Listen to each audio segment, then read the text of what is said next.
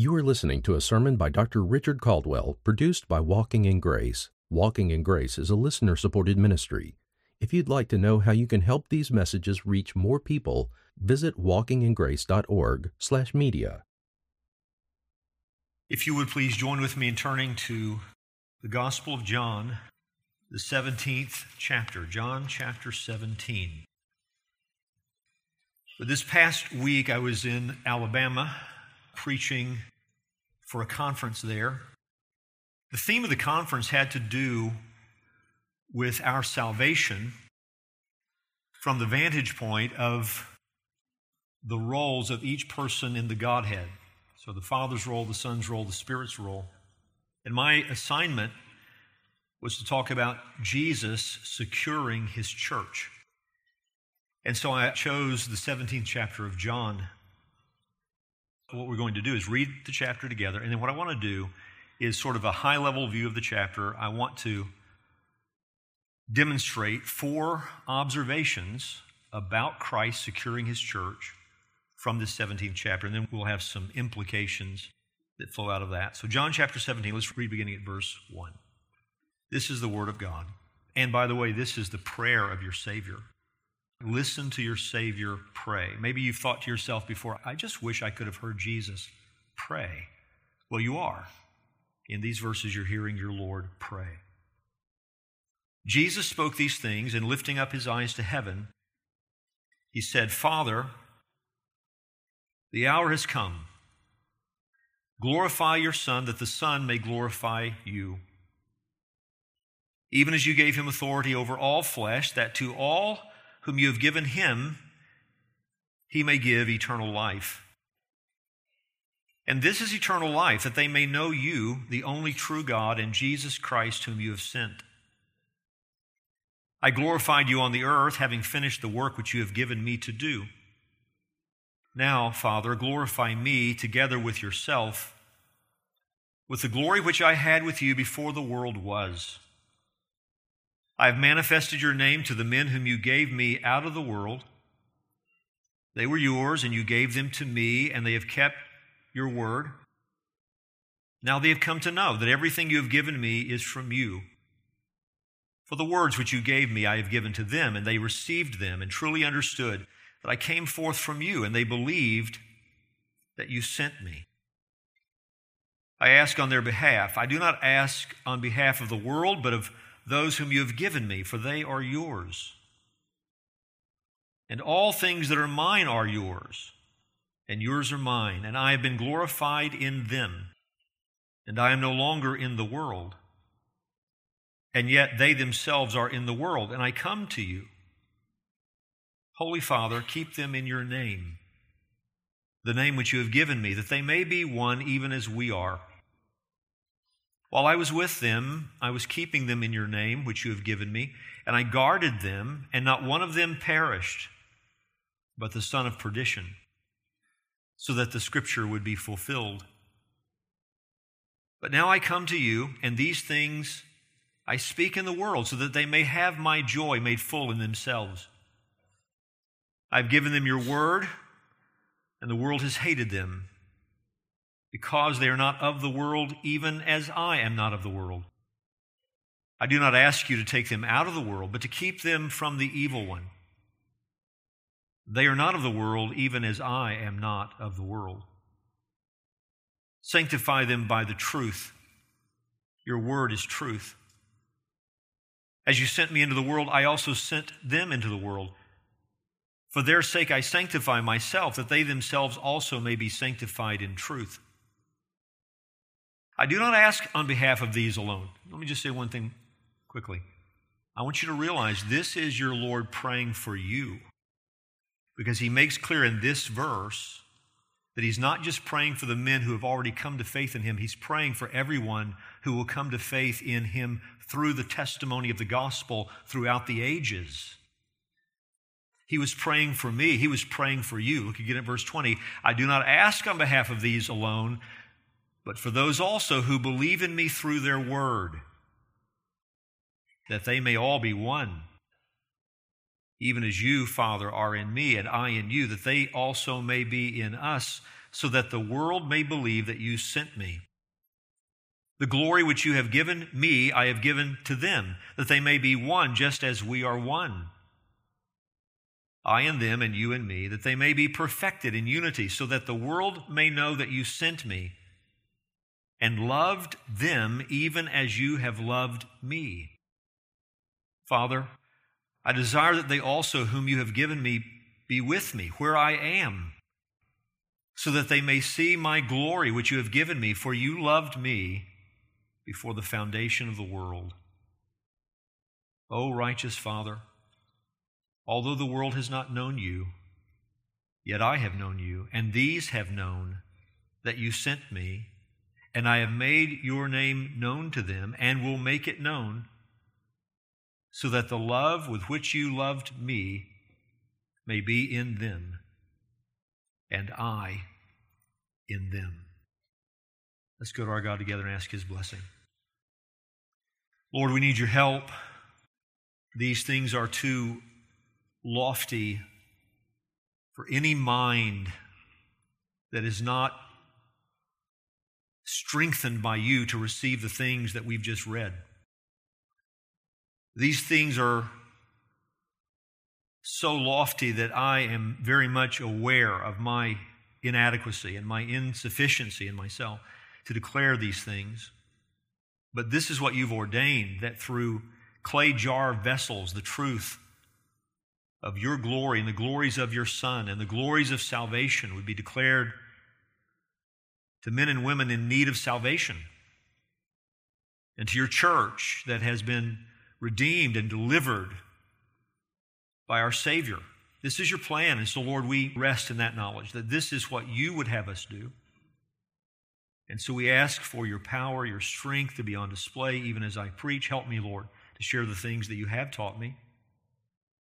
And strengthen my brothers and sisters. Grant us, Lord, that attention that we need to really learn. We know, Lord, the enemy would distract us in so many ways in this next hour if he had his way. Lord, help us, strengthen us to be locked in in our listening, that we might learn the things you have for us this day. And Lord, we do recognize there are people hearing me who do not yet know you, and it would delight our souls to hear that this was the day when someone came to faith in Jesus, that this was the day when the gospel, by the work of your Spirit, resulted in new birth, regeneration, new life, faith, repentance toward the only Savior you've given to men. Lord, would you save? And then for your church, we've gathered as your church. We need this word.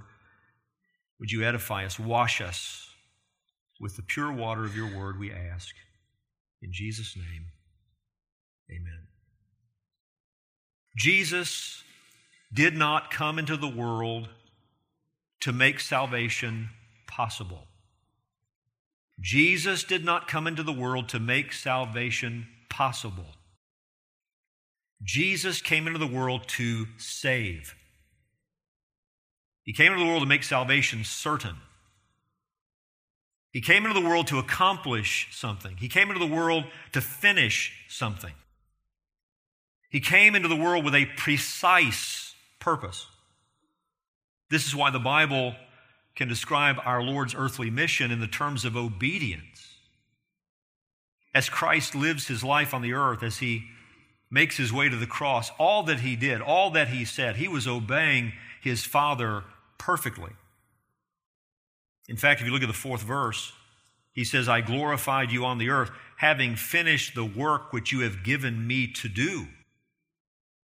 Our Lord's earthly mission was the execution of an assigned and chosen role for the salvation of sinners.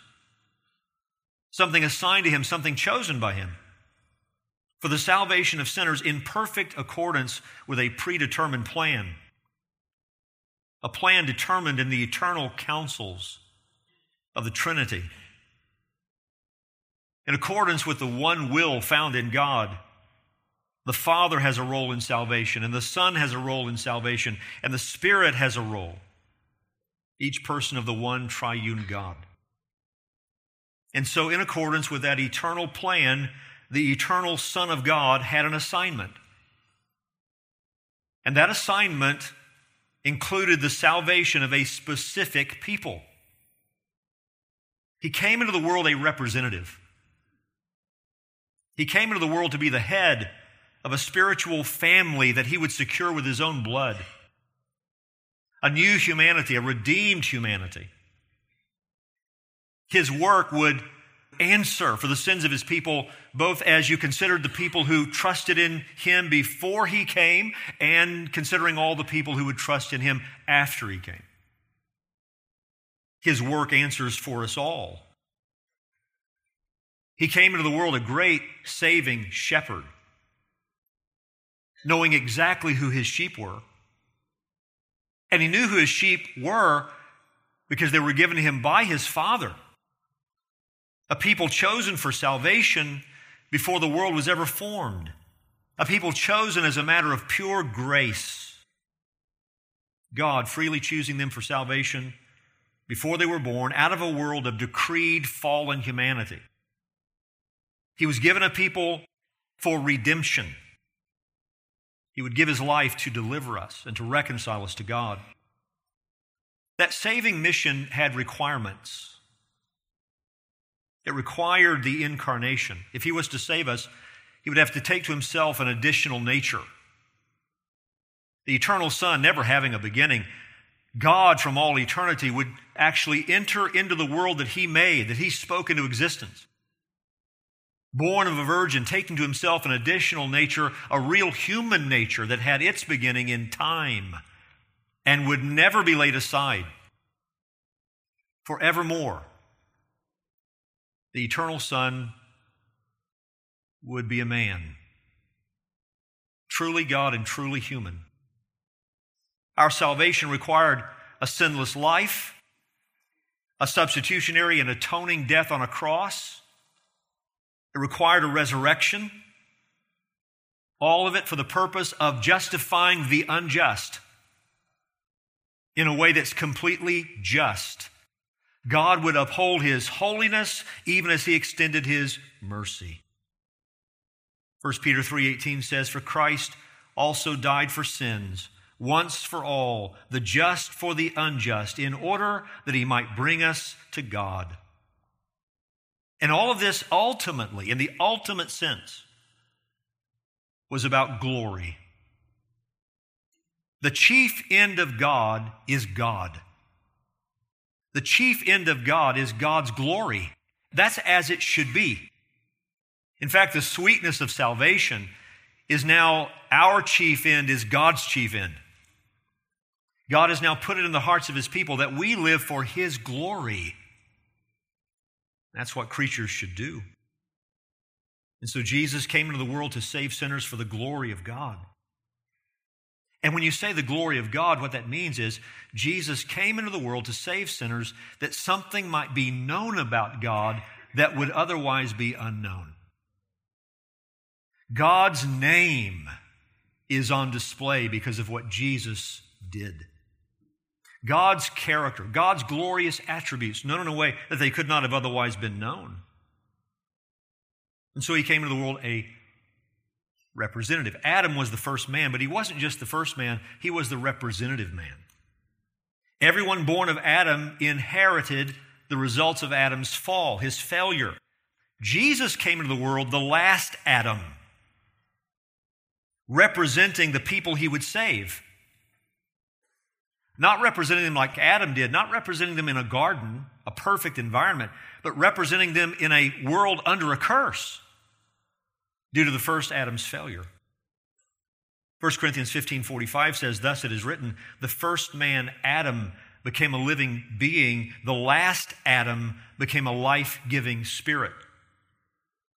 The first Adam lost something for his people. Because of his sin, we all died in Adam. The last Adam rescues his people, gives life to his people. So that when Jesus, if you rightly conceive of the mission of Jesus, you will see that he came into the world on behalf of a people. He was born for this people. He lived for this people. He suffered for this people. He died for this people. He was raised for this people. He saves this people. And right now in heaven, he intercedes for this people. In fact, it's interesting, isn't it, in the ninth verse? There is such a clear distinction made between the people given to the Son by the Father and the rest of the world. Look at the ninth verse. I ask on their behalf. And then he says explicitly, I do not ask on behalf of the world, but of those whom you have given me, for they are yours. And he's going to come again for his people. This morning we worship, awaiting the day when we will see our Savior face to face. All of it for the glory of his Father, all of it for the building of his church, all of it to accomplish, to fulfill everlasting decrees, none of it haphazard, none of it imprecise. And if you were to say, is there one chapter in the Bible that makes all of this crystal clear? My answer is, it is John chapter 17. If you want to know what God meant to do and did and is doing in salvation, just listen to God pray about it. Just listen to God in human flesh. Talk to his Father about what he is doing, what he came to do, what he will do. And so in John 17, we see the definiteness of the salvation mission of Jesus. We'll look at this under five headings actually four headings and then four implications, which would be the fifth point. I'll just mention them as we come to them. First of all, I want you to see that Jesus was given a people by his Father. Jesus was given a people by his Father, and this is just plainly stated. In fact, the fact that he was given a people by the Father is stated five times in 26 verses. Verse 2 Even as you gave him authority over all flesh, that to all whom you have given him, he may give eternal life. He makes mention of this twice in the sixth verse.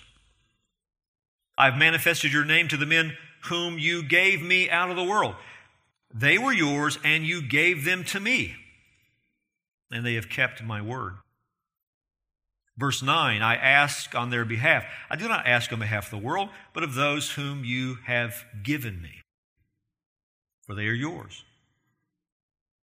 And then look at the 24th verse Father, I desire that they also, whom you have given me, be with me where I am, so that they may see my glory which you have given me. For you loved me before the foundation of the world. Five times in 26 verses, Jesus talks about this people given to him by his Father. That is very unique and striking language, isn't it? You know, one of the things that amazes me about so many professing Christians is they can read things like that and never be curious about what it means. We just fly past it. What is he talking about when he talks about a people given to him by the Father? What does this mean?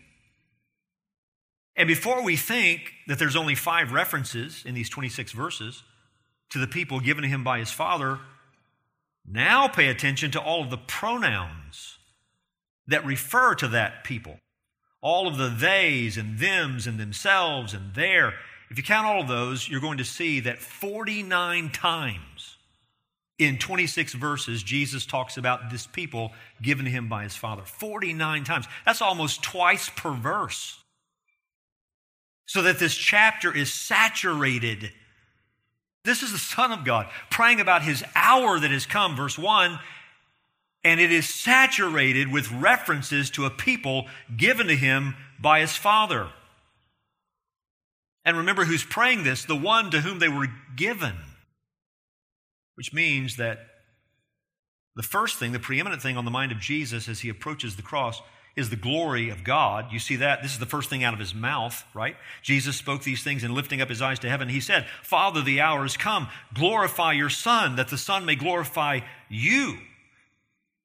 This is what is most on the mind of the Son of God. The first thing on his mind, the glory of God. But then the rest of the prayer makes clear what is preeminently on his mind is this assignment he's been given regarding this people. And the chapter makes clear he's not just praying about his death, he's already anticipating the time when he will depart and return to heaven and the glory that he had with his Father before the incarnation. In fact, you talk about striking language. Look at verse 11. and I am no longer in the world. The prayer so anticipates the ascension and the glorification of the Son that He's already there, praying for the people He's leaving in the world. I'm no longer in the world, and yet they themselves are in the world. I come to you, Holy Father, keep them in your name. He goes on to say, even as I kept them in your name when I was here with them. So the divine Son in this prayer is interceding on earth for a people that will one day be with him and see him as the glorified Son of God and Son of Man. It is a fact that the Father gave a people to his Son. Now, second question we need to ask, very important when were they given to the Son? When were they given to the Son? Jesus answers that question in his prayer. Look at the 22nd verse. The glory that you have given me, I have given to them, that they may be one even as we are one. I in them and you in me, that they may become perfectly one, so that the world may know that you sent me, now notice this, and loved them even as you loved me.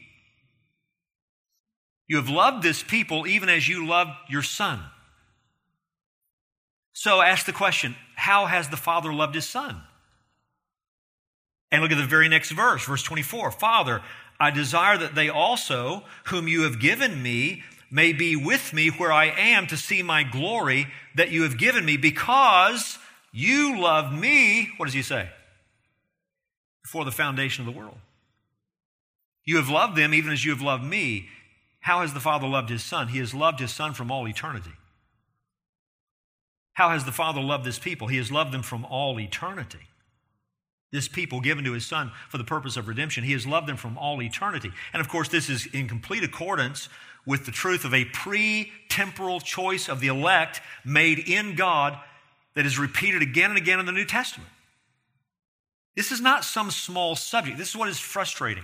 When I hear preachers say, Well, I just don't talk about that because it's divisive. How dare we not talk about what God revealed and gave to his people for our joy?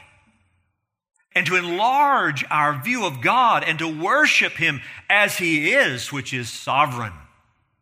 How dare we not declare those truths? And so you see it again and again this mention of the elect of God, the elect of God, the chosen. You, you hear it again and again. Let me just give you a few examples out of so many. Matthew 25, 34. Then the king will say to those on his right, Come, you who are blessed by my Father, inherit the kingdom prepared for you from the foundation of the world.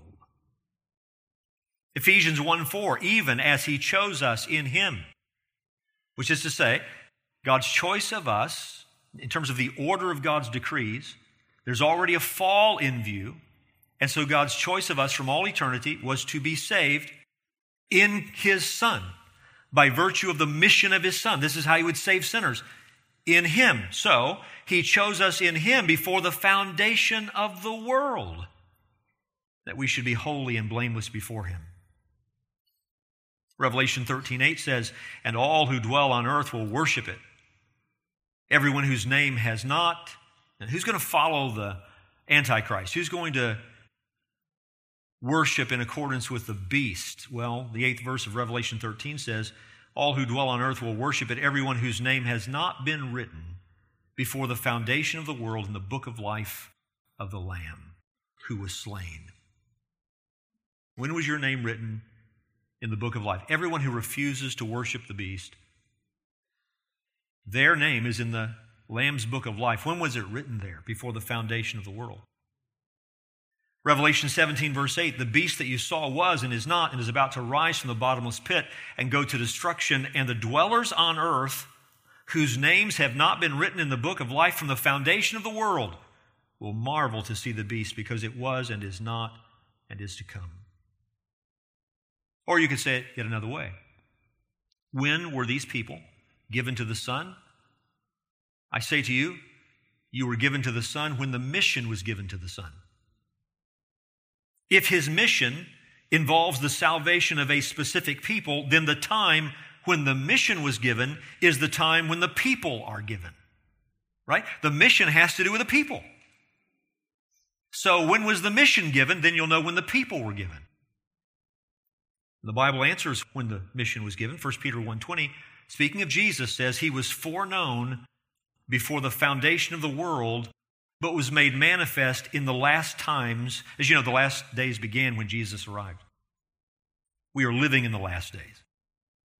He was foreknown before the foundation of the world, but was made manifest, came into the world in the last times for the sake of you. Don't let that go by you.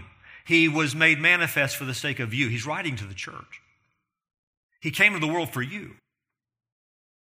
But he was foreknown, and that word does not just mean to know beforehand. It always has to do with choices on the part of God, predetermined love, determinations found in God. Christ was chosen for this task. He was assigned this role in the eternal councils of the Trinity before the world was formed. Then he came to the world for you. So, first point Jesus was given a people by his Father before time. And Jesus, when he came to the world, came to the world with that people in view, came as a representative. Second point Jesus was given a mission to accomplish on behalf of that people. So he's given a people, but he's not just given a people, he's given a task, he's given an assignment. He comes to accomplish something, finish something. A mission he's given. What did the Father give to the Son to do?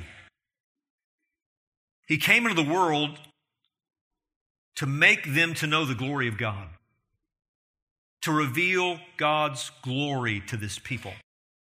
I don't have time to read it all, but when you have time, just note the repeated emphasis on glory in this chapter. Verse 1, verse 4, verse 5, verse 10, verse 22, verse 24.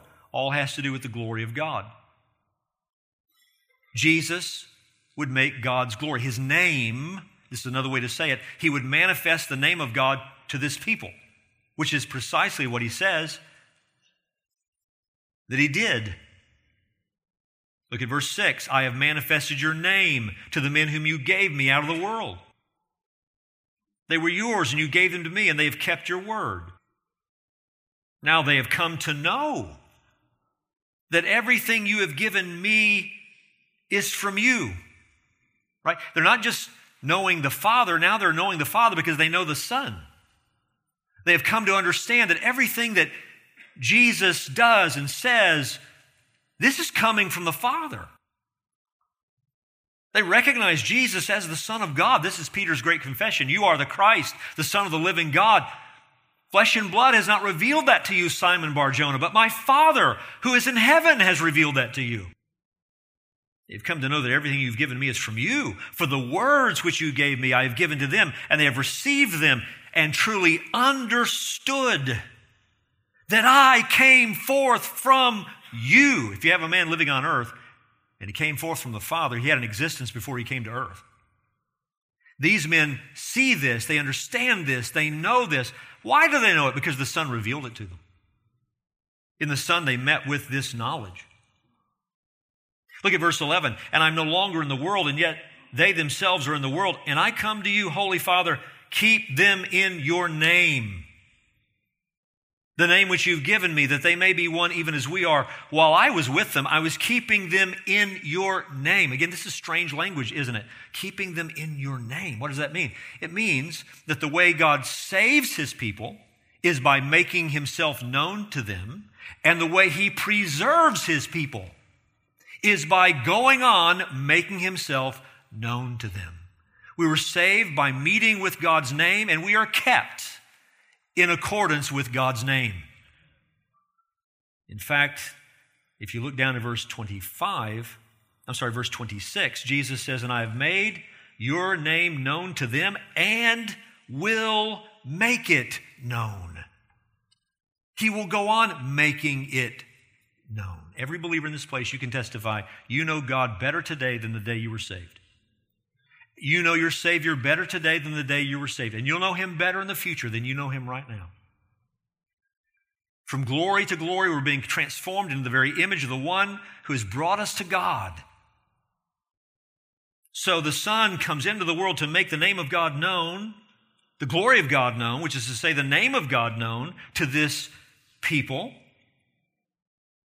In fact, He makes us to know glory in a way that we become disseminators of glory.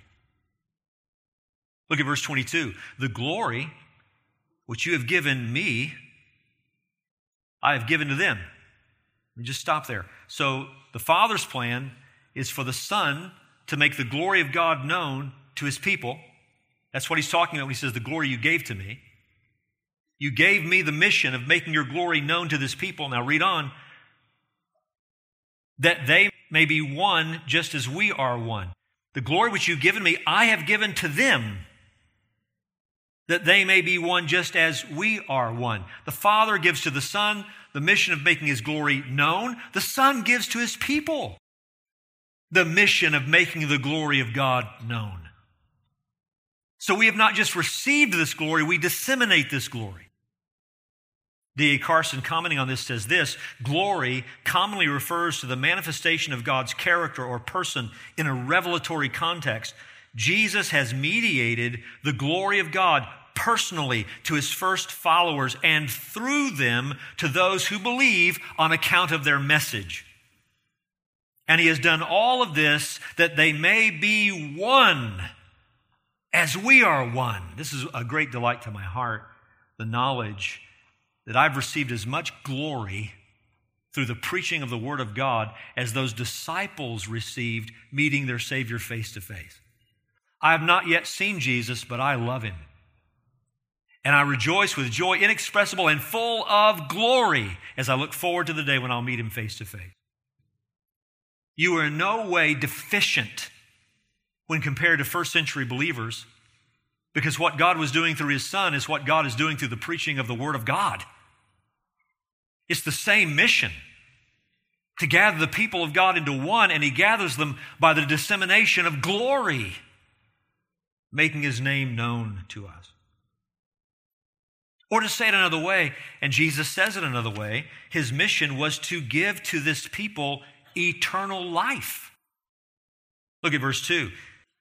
Even as you gave him authority over all flesh, that to all whom you have given him, he may give eternal life. And just stop there. Listen to what the verse is saying. Jesus is sovereign over all flesh. He is sovereign because he's God over all humanity. And that omnipotence, that authority, guarantees that out of that mass of humanity, everyone who is destined for salvation will be saved. It is that sovereignty that guarantees that out of all that flesh, the ones who've been given to the Son by the Father will be given eternal life you must never miss the fact that in that verse, he says the people who are given eternal life are the people given him by his Father. Yet he has authority over all flesh. Well, what is eternal life? What is eternal life according to Jesus? Verse 3 And this is eternal life, that they may know you, the only true God, and Jesus Christ whom you have sent. And when he talks about this mission to give eternal life to those given to him by his Father, which means he's making them to know himself and to know his Father, how does he describe it in verse 4? I've glorified you on the earth. So his mission is to make the glory of God known, which is to say, to make the name of God known, which is to say, to give them eternal life. And we don't have time to walk through John 6 and John 10, but this fully accords with what you find there. Just a portion of John 6. Listen to verse 37. All that the Father gives me will come to me. And whoever comes to me, I will never cast out. For I have come down from heaven not to do my own will, but the will of him who sent me. And this is the will of him who sent me, that I should lose nothing of all that he has given me, but raise it up on the last day. When we stand in eternity in the future before the Lord Jesus, and there are the redeemed of the Lamb. Every one of those people will be people given to the Son by the Father before the world began, and He will not have lost one. They will all be raised up. For this is the will of my Father, that everyone who looks on the Son and believes in Him should have eternal life, and I will raise him up on the last day. And I love this about John 6. Read John 6 sometime, you're going to see. He bounces back and forth between the language of sovereignty and the language of decision. Who will be raised up on the last day? The one who sees the Son and believes in him. We can declare to the world, can we not? Believe on the Lord Jesus Christ and you will be saved. But when you recognize the necessity of new birth to have that faith and exercise that faith, then you recognize everyone who believes is one given by the Father to the Son before time. These are the ones who believe, these are the ones who come. In fact, they began to grumble, verse 41. So the Jews grumble about him because he said, I'm the bread that came down from heaven. They said, Is not this Jesus, the son of Joseph, whose father and mother we know? How does he now say, I've come down from heaven? And Jesus answered them and said, Do not grumble among yourselves. No one can come to me unless the Father who sent me draws him. And that word draws is not a weak word. It's used of drawing up water out of a well. You know, you're dragging the thing out of a well. It's used to speak of people dragged into a public court when there was a riot going on. It is not a weak word. Now, we've got to be careful.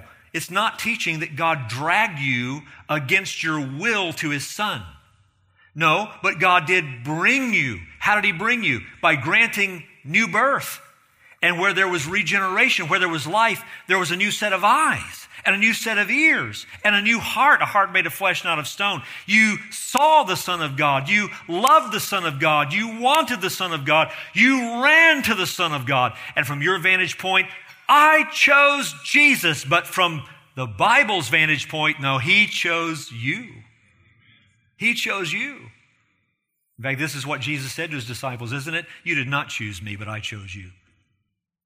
And I've ordained that you should go forth and bring forth fruit. He goes on to say, No one can come to me unless the Father who sent me draws him, and I will raise him up on the last day. He keeps using that same phrase to let us know he's talking about the same group of people. I will raise him up on the last day. Who will you raise up on the last day? The people given to me by my Father, the people who believe in me, the people whom the Father draws. It is written in the prophets, and they will all be taught by God. This is how the Lord saved you. Just like with Lydia, you were hearing the gospel, and the Lord opened your heart in a way that you understood.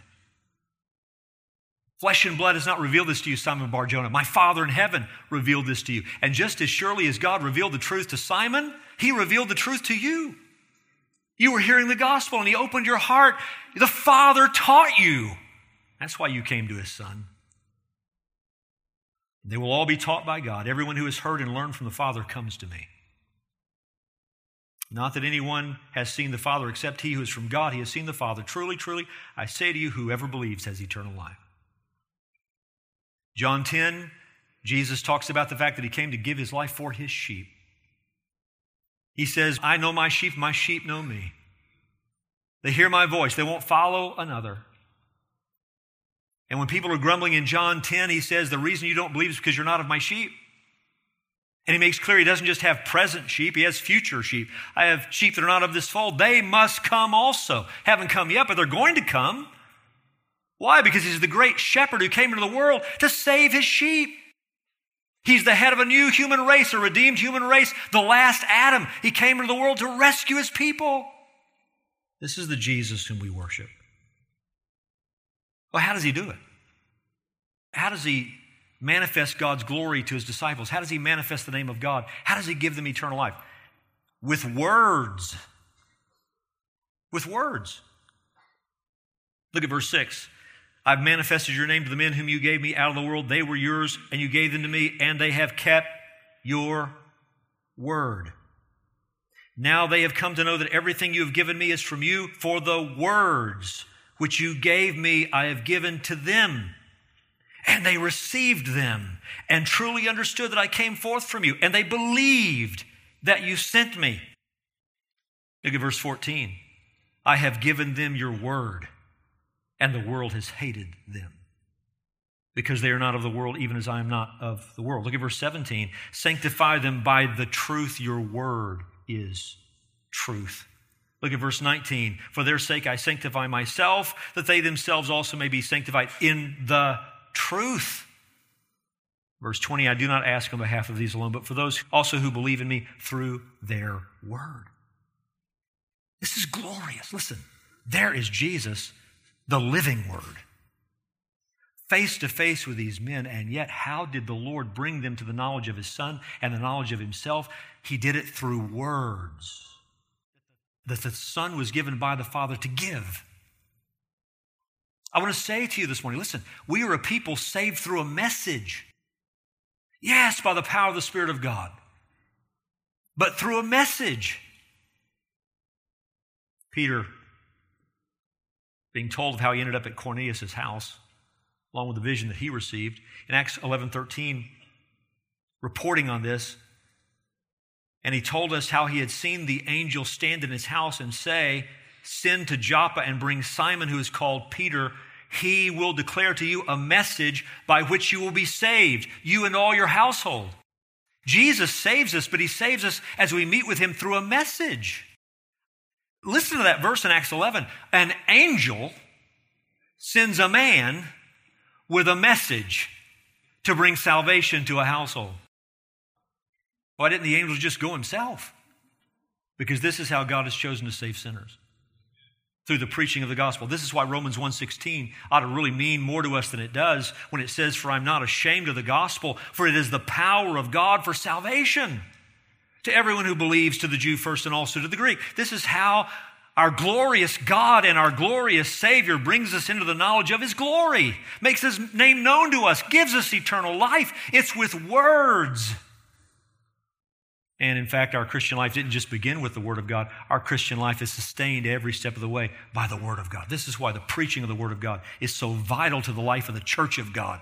This is how God has chosen to save and sustain His people with words. This is how God disseminates his glory through his church with words as we go on preaching the word of God and declaring the gospel of God. Third point Jesus given a people by his Father, Jesus given a mission to accomplish on behalf of that people. Third, Jesus faithfully executed his mission on behalf of that people. I mean, he did it. He finished it. He completed it. What hour is Jesus talking about in verse 1? Jesus spoke these things and lifting up his eyes to heaven, he said, Father, the hour has come. What hour does he have in mind? You remember more than once during his earthly ministry, he would say something like this My hour has not yet come. My hour has not yet come. The hour he's talking about is the cross, it is the crucifixion. And what he longs for is the glorification of the Son and the Father at the tree. You understand that at the cross, God's name is declared. There is no cross unless God is holy. The cross says that God can be nothing less than just. He will not take a sinner's sins and just push them under the rug. They have to be paid for. And either you and I would pay for those sins in hell or the glorious, innocent one the one man given to save all men who will put their faith in him. He would come and die in our stead as our substitute, as our sin sacrifice. And there at the tree, the justice of God would be upheld because sins would not be ignored, they would be paid for in full. There at the cross, you don't just see God's holiness and God's justice, you see God's love and His mercy and His grace, because what His Son did, we didn't deserve. What His Son did for humanity, nobody deserved. Nobody was owed it. And so glorify your name, Father. Glorify yourself. Glorify your Son as my hour has come. Jesus makes his way to the cross to secure everything that he came into the world to accomplish on behalf of his people. He cannot rescue us without dying for us. This is why, if you trace your salvation, yes, you can trace your salvation into the eternal counsels of God where He chose you, but you've got to make your way to the cross where He paid for you. We are a people purchased by the blood of the Son of God. The church is purchased by precious blood. And then what happens in time, as the gospel, this good news is declared, is then the Spirit of God procures that people through that preaching as He works new birth in hearts and grants repentance and faith in the Jesus who died for sinners. The Trinity is at work. The Father planned it, the Son executed the plan, the Spirit procures the people. And this entire prayer looks beyond the hour as if it's already been accomplished. Verse 4 I glorified you, past tense, on the earth, having finished the work which you have given me to do. Now, Father, glorify me together with yourself with the glory which I had with you before the world was. He's already praying in view of his glorification, his return to heaven. Read what our Lord says about his mission throughout the gospel accounts, what you're going to find. He always speaks with certainty. There is no doubt about this. Why? Because what you're meeting with is omnipotence in human flesh. The omnipotent God in human flesh, doing the will of his omnipotent Father, in the power of the omnipotent Spirit. There is no doubt about these things. This is why he's able to say in Matthew 16, 18, I also say to you that you are Peter, and upon this rock I will build my church. And the gates of Hades will not overpower it. Or John 2:19, Jesus answered them, "Destroy this temple, and in 3 days I will raise it up." Speaking of his resurrection. Speaking of his death, John 10:18, "No one takes it from me," talking about his life, "but I lay it down of my own accord. I have authority to lay it down, and I have authority to take it up again. This charge I received from my Father. The omnipotent Son doing the will of the omnipotent Father and the power of the omnipotent Spirit. There's no doubt about these things. And so he executes faithfully everything he was given to do. So much so, while he's on earth, he's not just talking about the cross and the resurrection and the creation of the church, he's talking about his second coming. Matthew 24, 29, immediately after the tribulation of those days, the sun will be darkened and the moon will not give its light and the stars will fall from heaven and the powers of the heavens will be shaken. Then will appear in heaven the sign of the Son of Man. And then all the tribes of the earth will mourn and they will see the Son of Man coming on the clouds of heaven with power and great glory. His death was sure, his resurrection was sure. His ascension back into glory was sure, and his second coming is sure. There's nothing left to chance. This is a precise outworking of what was decreed in God before he ever created anything. A people given to his son, a mission given to his son, the execution of that mission faithfully, completely, perfectly. He's able to say on the cross Tetelestai, It is done. It is finished which means, fourth, he secured everything that God ordained for his people. If you know Jesus Christ truly, if you have trusted in the Son of God, can I tell you, you're as good as in heaven. You are already there. He will bring you home. Look at the 24th verse. Father, I desire that they also, whom you have given me, be with me where I am. He's already seeing himself in heaven. I want these people that you've given me to be with me in glory so that they may see my glory which you've given me, for you loved me before the foundation of the world. And isn't this, we don't have time to go to it, but isn't this exactly what Romans 8 28 through 30 declares? That those who were foreknown by God, he was predestined. Those whom he predestined, he called. Those whom he called, he justified those whom he justified, he glorified, as good as in heaven. So when Christ came to the earth and carried out his mission, he was securing forever everything God gave to us by grace in his Son. Now, very quickly, let me mention four implications. When you see these four truths, four things that we take away from it. First of all, now I see the personal nature of the passion of Christ. The personal nature of the passion of Christ. If you believe in a universal atonement, listen, You're going to hear people say, I don't like limited atonement. Everyone limits the atonement. Everybody limits the atonement. You either limit it with respect to its design or you limit it with respect to its efficacy, what it accomplishes. Because if Jesus died an indiscriminate death on behalf of every human being, atoning for everyone sins, and then only some are saved, then he died for some who are never saved. You have just limited the power of the blood of Jesus because it didn't save everyone for whom it was offered. In fact, more horrifying than that, you have Jesus suffering on a cross at the very moment that people are suffering for those same sins in hell. But if Jesus' death is designed to save the people given to him by the Father from before time, and if every one of those people will stand one day justified before their King, his blood accomplished everything it was offered for. That's why we don't like to talk about limited atonement. Let's talk about particular redemption. Listen, the value of the death of Jesus not only could save every human being, but a billion worlds besides.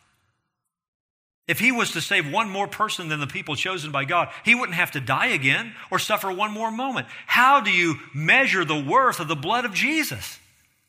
It's not about worth, it's about design. Read Romans 5. He came into the world representing a people. And he lived for that people and died for that people and justifies that people he rescued us with his blood.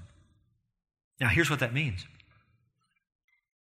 I know that Jesus didn't just die for everybody, he died for me. I mean, I was on his mind. I mean, he came into the world to give his life to save me. This is what we heard in the baptism this morning. This is the verse our sister shared galatians 2.20 paul writing i've been crucified with christ and it's no longer i who live but christ lives in me. And the life which i now live in the flesh i live by faith in the son of god who loved me and delivered himself up for me. Christian listen jesus died for you. Yes he died for all of us but he died for you. God chose abraham not the rest of the world. God chose isaac not ishmael God chose Jacob, not Esau. God chose Saul of Tarsus, a persecutor of the church. Do you think he was the only one persecuting the church? But God chose him. Jesus stopped him in his tracks on the road to Damascus. Paul wasn't looking for Jesus, Jesus stopped him. And God chose you. Left to yourself, you would have never come to the Son of God. But just as surely as Jesus arrested Paul on the road to Damascus, he arrested your life because he came into the world seeking and saving the lost. I can see the personal nature of the passion of Christ. I can see the gracious nature of the passion of Christ. See, we've got to ask a question then why you? Why did God choose you? Why did Jesus come into the world for you? Why did he die for you? Why me? Why me?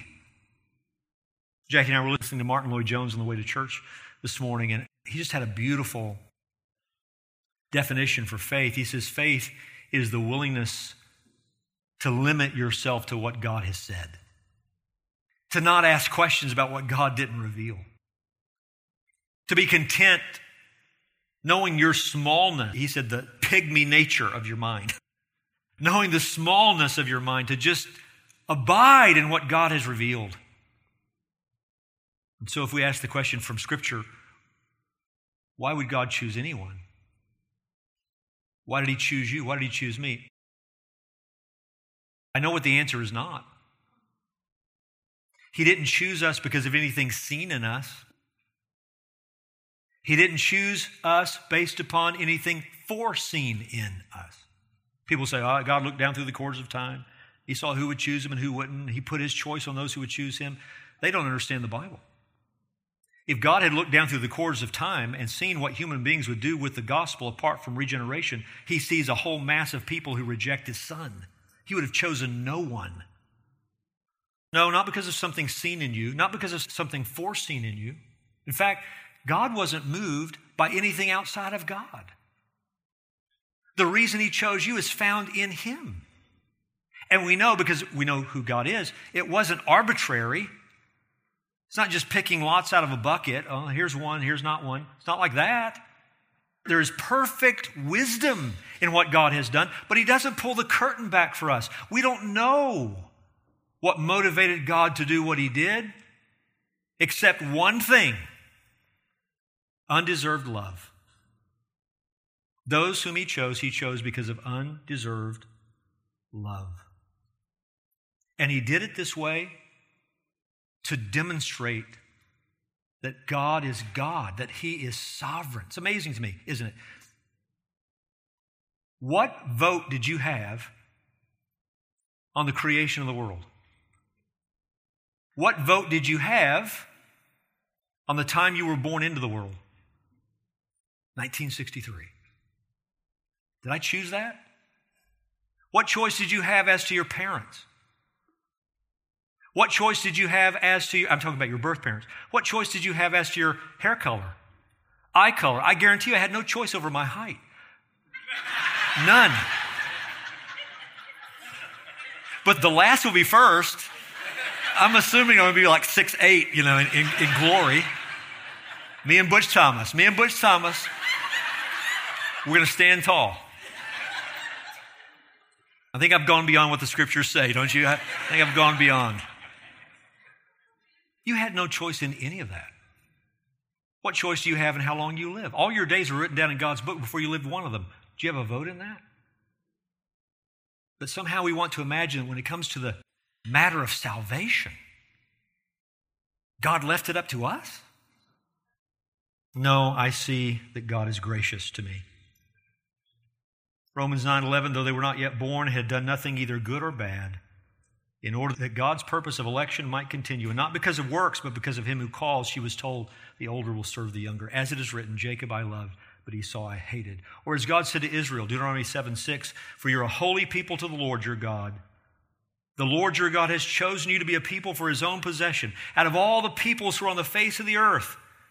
The Lord did not set his love on you nor choose you because you were more in number than any of the peoples, for you were the fewest of all the peoples, but because the Lord loved you and kept the oath which he swore to your forefathers, the Lord brought you out by a mighty hand and redeemed you from the house of slavery, from the hand of Pharaoh, king of Egypt. Israel, why did I love you? Not because you were great, but because I loved you. I swore an oath to your fathers. Well, who made God do that? Every part of what God did with Israel, it was free. God did it because He wanted to. And everything He's done with us, He's free. He's done it because in His perfect wisdom and goodness. Never forget that. You can't consider these doctrines apart from God's perfect wisdom and His perfect goodness as a matter of sheer grace and mercy. He set His saving love on you before you were ever born. And then His Son came into the world to secure you with his own blood. And the Spirit is at work procuring that church. As the gospel is preached in God's glory, his name and eternal life is manifested through words. Last thought. This means we can see the precision that belongs to gospel preaching, the precision that belongs to gospel preaching. Jesus has sent us out. Just as he was sent out, he says of his disciples, I sent them out. You and I, we are ambassadors for Christ Jesus, disseminators of the glory of God. But listen, we've got to be clear about what our message is. Our message is not Jesus died for you. I challenge you. You got a whole afternoon. Go through your New Testament and find me one place where anyone preached the gospel that way. Jesus died for you. It's not what they say. What do they say? Jesus died for sinners. Jesus died because of sins.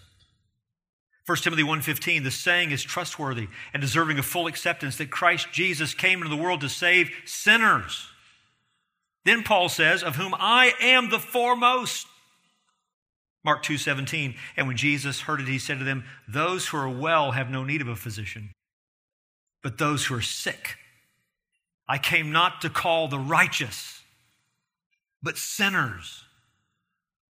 Matthew 9 13. But go and learn what this means. I desire compassion and not sacrifice, for I did not come to call the righteous, but sinners. Luke 19 10. For the Son of Man has come to seek and save that which was lost. Now we go to the world and we say, Jesus, this is unimaginable, great, good news. The Son of God came into the world to save sinners. And we explain how God saved sinners through the death of his Son. And as we preach that message, sinners are awakened. See, here's what I can say to you. If you agree with God's diagnosis of you, Jesus came into the world to save sinners. Do you need Jesus? He came into the world to save sinners. Do you need salvation? Do you need forgiveness? Are you estranged from God? Are you headed toward an everlasting damnation? When you hear that Jesus came to save sinners, and you say with the publican, God, be merciful to me, the sinner. As Paul said, I'm the foremost. I'm a sinner. Ah, and Jesus came to save people just like you. And if you turn from your sins and believe on the Lord Jesus Christ, you have gospel promise that everyone who believes on the name of the Lord will be saved. The gospel doesn't come to you and say, Are you the elect? We don't know who the elect are. There's no E on your forehead. We come with the good news. Jesus came to save sinners. And if you know yourself to be a sinner, and if you'll turn from your sin and trust in Christ, if you'll believe on the Lord Jesus Christ, He will save you. And then you'll say, He loved me and gave Himself for me. I was one of those people that by the sheer grace of God, Jesus came into the world to rescue. Oh, this truth makes people proud. Oh, no, it doesn't. It humbles them to the dust. He didn't save you because of what you are or what he knew you would be. He saved you despite what he knew you would be. That's the glory of God. Acts 16:29 the jailer called for lights and rushed in and trembling with fear he fell down before Paul and Silas. Then he brought them out and said, "Sirs, what must I do to be saved? And they said, Believe in the Lord Jesus, and you will be saved, you and your household.